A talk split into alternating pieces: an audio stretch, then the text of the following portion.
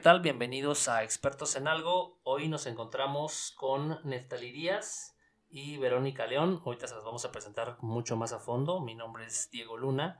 Y bueno, bienvenidos a este podcast donde hablamos sobre la expertise de las personas. Hoy tenemos la gran fortuna de encontrarnos con Verónica León, quien es, ella es una asesora financiera y ella tiene más de seis años dedicándose a esto. No sé si quieran presentarse, Neftalí, Verónica, ¿cómo, Hola, ¿cómo están? Mi nombre es Neftalí, nos vamos a estar escuchando muy seguido.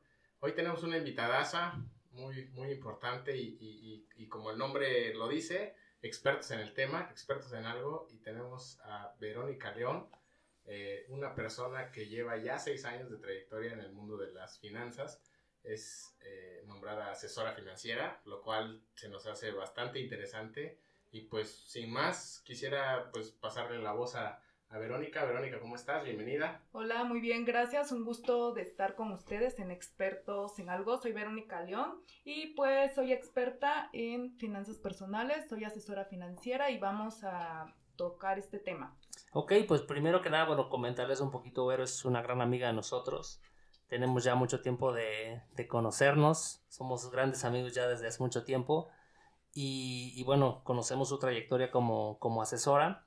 Y bueno, creo, que es importante que, que, así como, como nosotros hemos tenido la oportunidad de conocerla, pues ustedes también eh, la conozcan y sepan todos los beneficios, ¿no? Digo, yo la conocí de manera personal y ahora también yo, este, pues, gozo de los beneficios que, que, que su asesoría nos permite, ¿no? Entonces, hoy vamos a abordar este tema de, de las finanzas personales y creo que sería importante primero saber pues ¿cuál es la función de una asesora financiera? Bueno, mi función como asesora financiera es poder ayudar a las personas a que sepan y tengan los conocimientos necesarios para administrar y usar de la mejor manera su dinero. Esto lo vamos a lograr por medio de capacitarnos, conocer cómo funcionan las finanzas personal, personales, cómo funcionan las finanzas personales y aplicarlas. ¿Cuáles crees que sean los principales problemas que nos encontramos en el tema de, finanzas personales? O sea, ¿cuál, es el, principal problema que existe? El, endeudamiento, gastamos más de lo que ganamos, no tenemos este, un registro claro de cuánto ganamos, cuánto gasto al mes, qué porcentajes de deudas tenemos. Entonces, la mayoría de los mexicanos no tenemos cultura del ahorro. Yo creo que yo fácil ya este, estoy como en tres de esas. Sí, eso es bastante importante el nuestros gastos. Creo que vivimos ya en, en, un mundo en el que se ha vuelto materialista y todo el tiempo nos están bombardeando tanto redes sociales espectaculares, todo el tiempo nos quieren vender. Entonces, pues si eso es lo que, lo que nos dan, imagínate, todo el tiempo te estamos creando la necesidad de comprar algo.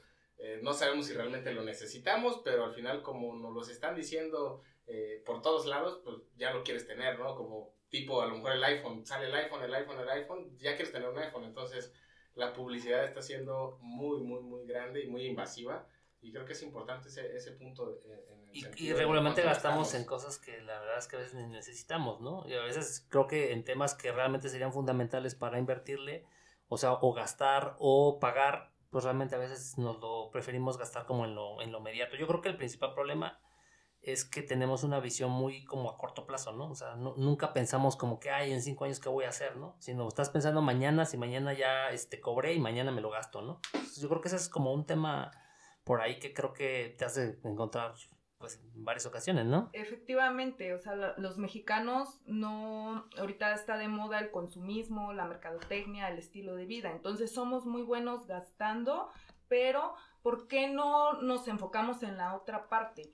Eh, ver la forma de cómo estoy administrando y en qué estoy gastando mi dinero, porque si hacemos un análisis y somos conscientes de ese manejo, nosotros vamos a poder tener riqueza a largo plazo. O sea, si nos seguimos con esa gastitis, aguditis que ya estamos acostumbrados, porque nadie nos enseñó en la escuela a que vamos, nos estamos preparando o estudiamos una carrera o emprendemos un negocio, pero no sabemos cómo vamos a gastar, cómo vamos a invertir, eso nadie nos lo enseña en la escuela, entonces si aprendemos pues álgebra, cualquier tema, entonces yo como asesora financiera te voy a ayudar que sepas administrar tu dinero, pero vamos a agarrarnos de las finanzas personales. Es importantísimo que analicemos estos temas. ¿Por qué? Porque si no nuestras, vamos a tener un desastre financiero. Ese desastre financiero son nuestros números. Si tú ya estás harto de que todo es deuda, que lo que ganas no te alcanza, que no puedes lograr tus sueños porque no tienes una buena administración, no puedes tener una casa o siempre acudes al endeudamiento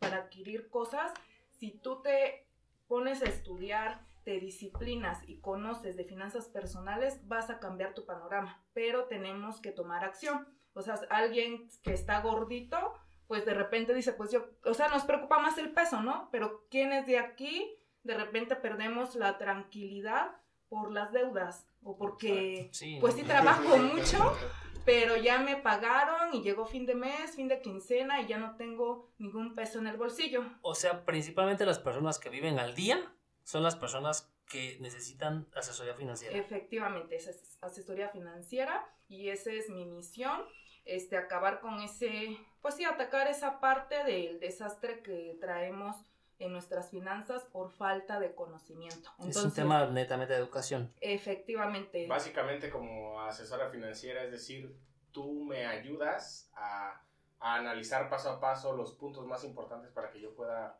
pues, reconocer o saber cuál es mi estatus financiero. Efectivamente, vamos a hacer una pequeña radiografía, o sea, las que conforman las finanzas personales o qué son es la forma en la que una persona o una familia usa y administra su dinero. ¿Qué integra ese dinero?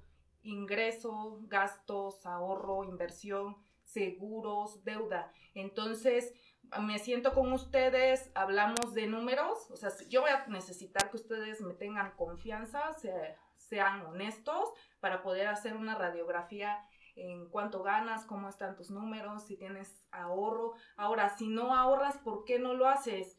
Seguramente yo creo que lo primero que pensamos cuando hablamos de finanzas es cuánto, cuánto meto de dinero mensualmente y cuánto estoy gastando, pero realmente está compuesto por muchísimas más cosas, ¿no? Estás hablando de que estamos hablando de ingresos, gastos, ahorro, inversión, seguros y deuda. Yo creo que hay muchos temas por ahí, por ejemplo, en el tema inversión, que creemos que, por ejemplo, la inversión pues solamente es para las personas ricas, ¿no? Y no sé si existan algunos mecanismos que nos irás explicando en, algún momento, pero yo creo que en, su totalidad, por ejemplo, en el tema de estos temas que nos estás diciendo, podrías más o menos irnos especificando cómo es el trabajo de un asesor financiero respecto a estos puntos. O sea que prácticamente es como ir al nutriólogo, lo, lo, lo equiparo, porque lo primero que te dice el nutriólogo, bueno, necesitas decirme cuál es tu historial de comidas. Es decir, dime cuánto eh, y qué comes en todo un día o en toda una semana. Es decir, entonces te empieza, tienes que sincerarte con el nutriólogo, no le puedes mentir y decirle, en la mañana me levanto y como esto, en la hora de la comida, en la oficina. Eso es prácticamente eh, sacar la radiografía, como, como lo dices, para poder, eh, o más bien para que tú puedas ayudarnos a, a tener ese diagnóstico Efectivamente, o sea, vamos, primero voy a ayudarles a hacer una radiografía. Muchos sí tienen ingresos fijos, entonces de repente también otros somos de ingresos variables y de repente nosotros nos hacemos de un estilo de vida. Ganemos, tengamos buenos ingresos o no, los gastos ya están, ya está el compromiso. Entonces vamos a analizar primero qué tipo de ingresos tenemos y ya de ahí cómo hacer un registro de nuestros gastos. A eso se le llama un presupuesto para ver qué nos va a arrojar este, mis ingresos menos gastos. Tengo es, un resultado positivo, hay un, un remanente o me quedo en ceros o me arroja saldo rojo. Entonces, dependiendo de ese resultado, ya vamos a ver si tenemos capacidad de ahorro, de ese ahorro cómo lo estamos haciendo, en qué mecanismos lo estamos guardando y ya que podamos nosotros tener esa cultura del ahorro, ver la forma en la que podamos hacer crecer ese dinero. Entran mecanismos de inversión que también manejo. O sea, la gente, lo que decía Diego, ¿no? Creemos que solamente los ricos invierten. No es así una persona de clase media que se sepa administrar bien, si quiere lograr la riqueza a largo plazo, tiene que ahorrar. Haz tus números, piensa cuánto ganas, cuántos gastos tienes y si te arroja un saldo, el, el cual vas a poder ahorrar. Entonces, lo vamos a poner a invertir, podemos ahorrar desde cantidades de 50 pesos diarios. Vamos a ser conscientes, ¿no? En qué nos podemos gastar 50 pesos diarios. Pero de repente no le damos importancia a esa cantidad tan pequeña porque creemos que no va a ser nada para nosotros y menos en largo plazo. Pero me, estaba, me había encontrado en las redes eh, una estadística que menciona que más o menos el 30, 20-30% de los ingresos se gasta en comida o se gasta en cosas que no necesitamos en lo absoluto, ¿no? Efectivamente, entonces de repente somos expertos en malgastar nuestro dinero, ya este... Eso sí. o sea que los pequeños gastos hormiga realmente que a veces no nos damos cuenta pudieran representar en algún momento un pues un colchón, un pequeño colchoncito para poder invertir, porque las personas que quieren invertir regularmente pues dicen, pues, híjole, pero ¿dónde saco el dinero? Pero realmente el dinero lo puedes sacar de, pues a lo mejor de los pequeños gastos que estás haciendo. Es el pues, factor más importante, creo que el gasto hormiga, ¿no? El, de esos gastitos, como dices, puedes ahorrar de 50 pesos diarios, que lo único que pues debemos de hacer es cuidar solo lo que vamos a comprar el día.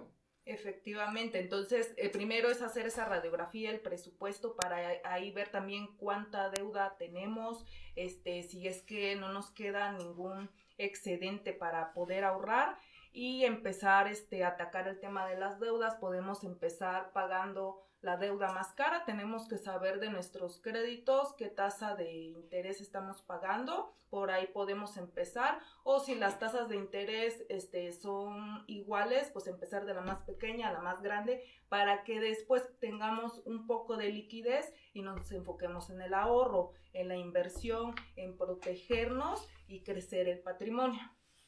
Es un dato importantísimo.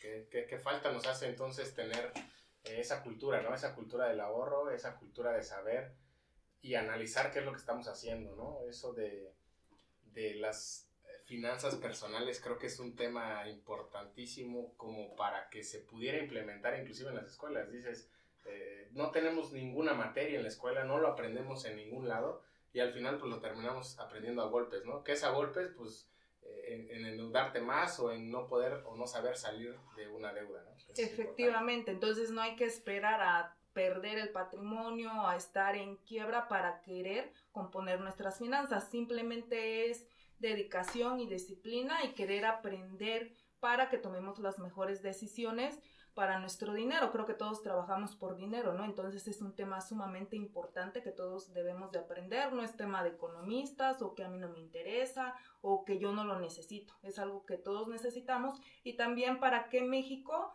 sea un país donde fomente el ahorro, la inversión, haya crecimiento y rompamos esas estadísticas que dicen que en unos 30, 40 años va a ser un país de viejitos y pobres porque no hay cultura del ahorro y no vamos a tener retiro. Estoy encontrando un dato, por ejemplo, que aquí en México casi el 40% de la población no ahorra, es decir, no tiene ningún tipo de instrumento para, para ahorrar, pero no puedes empezar a ahorrar si no de entrada pues como que le echas unos números y sabes cuánto estás gastando y cuánto estás este cuánto te está entrando en dinero, ¿no? Efectivamente. Ahora, nada más como para hacer más puntuales, lo primero que tú les aconsejarías es hagan un hagan el presupuesto. ¿Cuál es ese proceso de para elaborar el presupuesto? O sea, un, ah, un presupuesto se conforma de eh, registrar nuestros ingresos. De ahí registrar nuestros gastos. A esos ingresos les vamos a quitar nuestros gastos, como puede ser vivienda, gasolina, comida, este, hobbies, mm, ropa, todo, todo en lo que se nos va nuestro dinero. Y también registrar las deudas.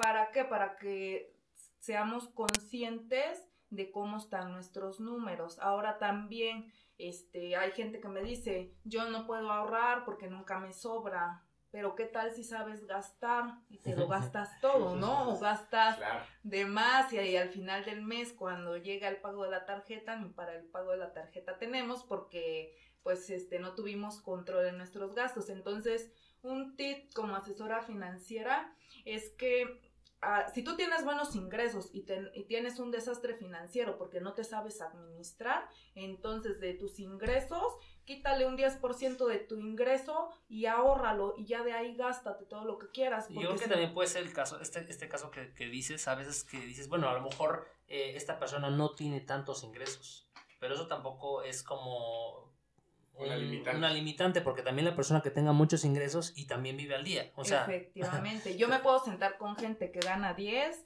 20, 100, 300 mil y pueden tener buenas finanzas o un desastre financiero porque no saben cómo manejar su dinero. O sea, este, nuestro nivel de ingresos no es impedimento para que yo diga, yo no puedo ahorrar, yo no puedo invertir, no puedo, no me alcanza para trasladar los riesgos que tengo en contra de mi salud, en, este, como persona. Entonces es básicamente administración.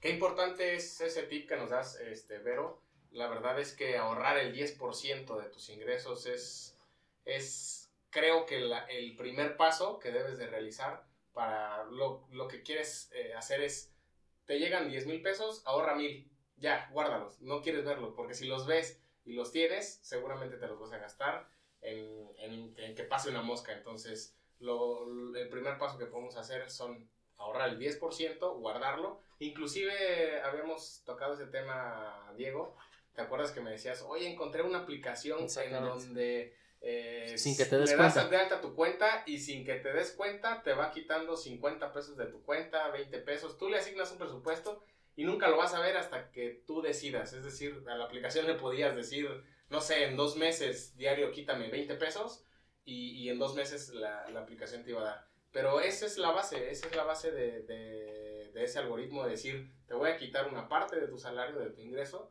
que se va a ir para el ahorro. Fíjate que a mí me pasó algo, y bueno, ahora sí que Vero es aquí testigo de ello.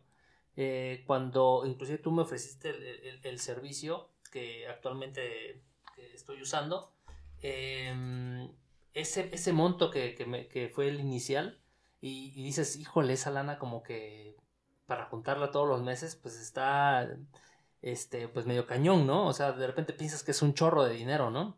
Y realmente no lo es, ¿no? O sea, digo, para que no, este, no nos confundamos. Sin embargo, cuando ya este, va van pasando los meses, la verdad es que hoy día, por ejemplo, no sé cuánto tiempo lleve, pero hoy día ya no lo, ya ni siquiera me doy cuenta que, que ese dinero se está yendo a mi ahorro, ¿no?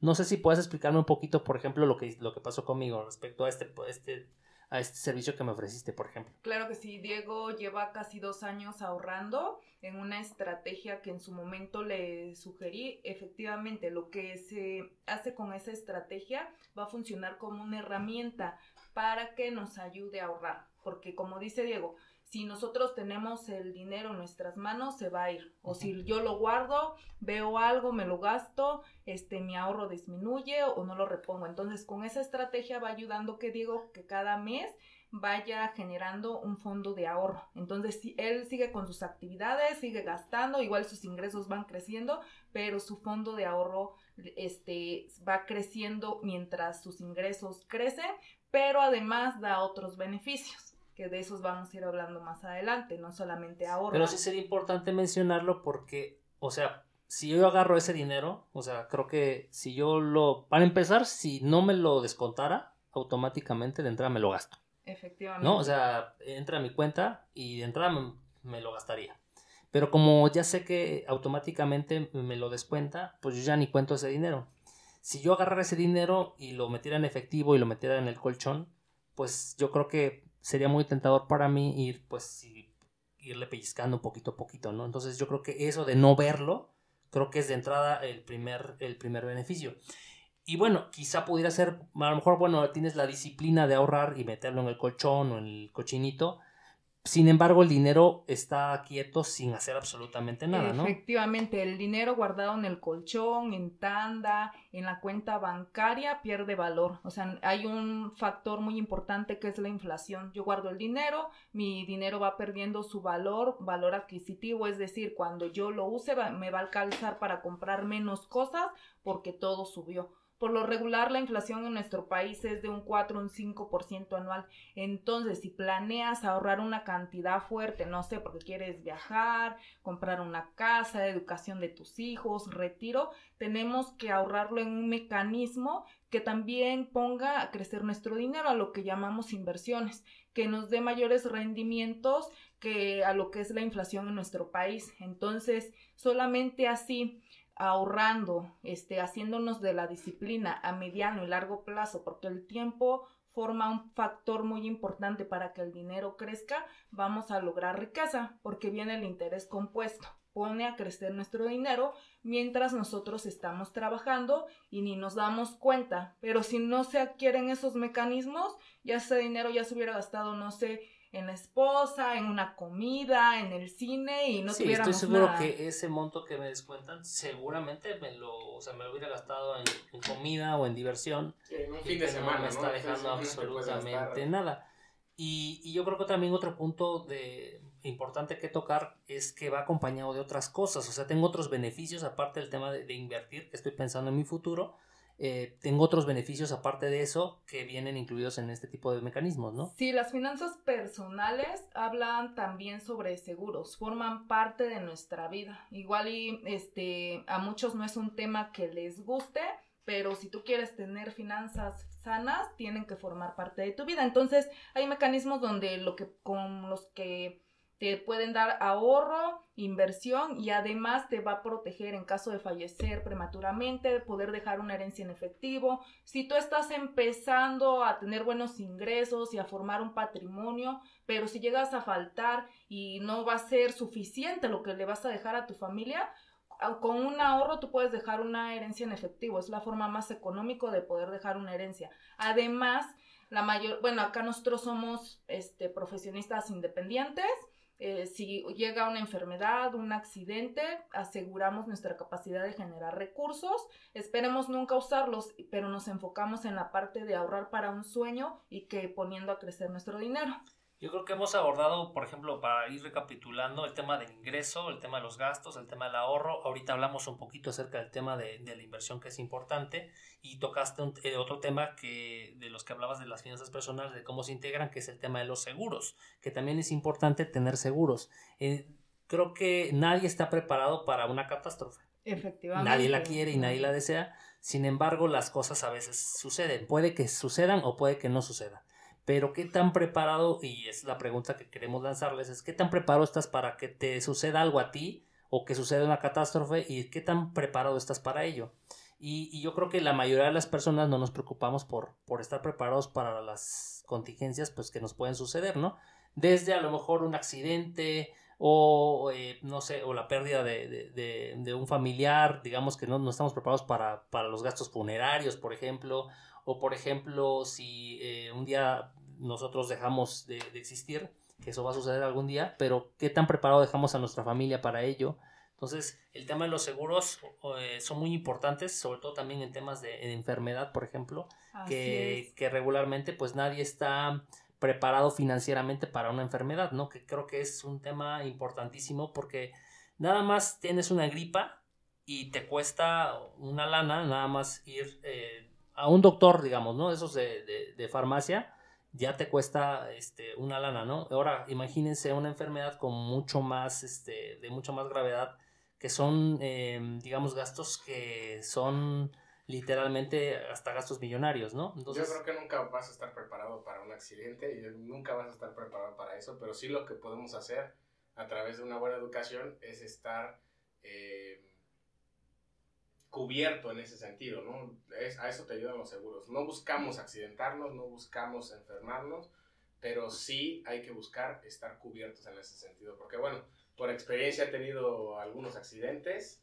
Y, Cuéntale, pues, bueno, más o menos lo que te sucedió. Pues, gracias a los seguros, eh, la verdad es que lo supe, supe salir, supe sobrellevar la situación y realmente si no hubiese yo tenido esa educación financiera que, que, pues bueno, ya llevo años con los seguros, eh, creo que hubiera sido catastrófico para mi bolsillo, porque los hospitales, los doctores cobran pues a manos llenas, o sea, tienen totalmente la libertad de ponerle un precio, porque al final si ellos te dicen tu brazo te cuesta 20 mil, 50 mil, 100 mil pesos, pues no te queda otra que, bueno, pues hazlo porque en realidad es algo que ocupamos, ¿no? Entonces ocupamos la salud, ocupamos estar completos, íntegros y creo que es muy importante eh, ese tema de los seguros. Yo creo que vamos a, a tener que invitarte de nuevo para que nos no, profundizar sobre el tema porque es un tema amplísimo, ¿no? Sí, claro, hay mucho que platicar sobre finanzas, seguros. Como asesora financiera, también mi función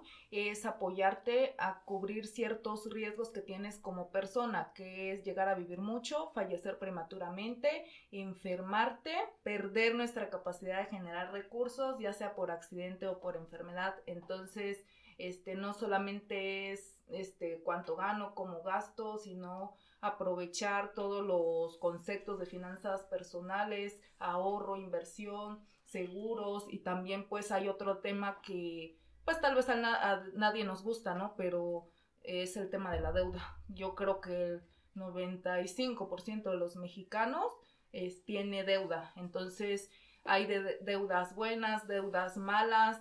Tenemos que ser sabios también para usar las deudas ¿Por qué? Porque con estas nos podemos financiar, este, adquirir un patrimonio, pero si esas deudas se están formando por nuestra mala administración y por mantener un estilo de vida y nosotros no hacemos conciencia, pues vamos, nos vamos a ir a la quiebra, ¿no? Entonces... O simplemente yo creo que es un tema de inconsciencia, porque a veces no, no, no mides el riesgo de lo que estás haciendo, ¿no? A veces se nos hace muy fácil adquirir una tarjeta de crédito, este, cuando a lo mejor ni la necesitamos, este, o adquirir una deuda personal o adquirir un crédito bancario, por ejemplo, y que no tengas, pues, eh, a veces lo, adquirimos una deuda sobre un pasivo, por ejemplo, o sea, sobre algo que no te va a redituar nuevamente ese, ese, ese monto. Es importante, creo, no sé si me corriges, eh, pero la deuda buena es cuando lo ocupas para inversión, para hacer crecer tu negocio, para hacer crecer tu patrimonio. Tu patrimonio, esa es una buena deuda. Porque digo, al final,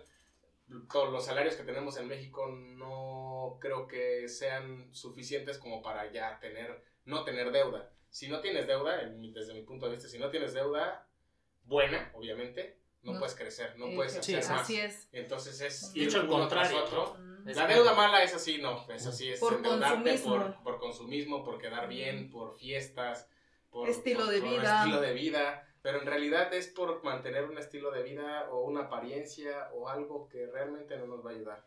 Lo ideal creo siempre debe ser eh, tener una deuda buena y la deuda buena es, debe ser sobre esos, esos parámetros, ¿no?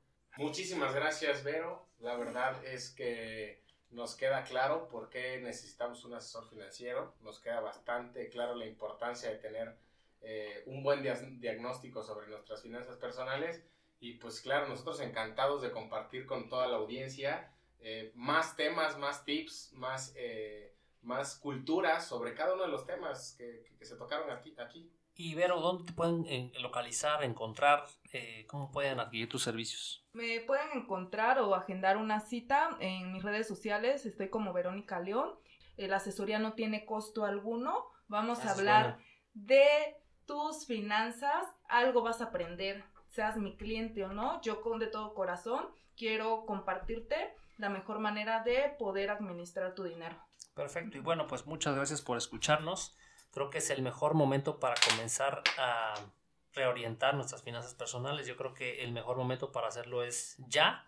Em, si esto lo empezáramos a hacer desde temprana edad, pues quizá hoy, hoy no estaríamos hablando de esos temas como deudas, como falta de ahorro, como gastos innecesarios. Desgraciadamente no es así. Entonces, la gran mayoría de las personas necesitamos esta orientación financiera y bueno, hoy tuvimos a Verónica León, que es una experta en este tema, y te agradecemos mucho, Vero. Y todas las personas que quieran contactarnos, les pedimos que nos sigan en nuestro siguiente podcast.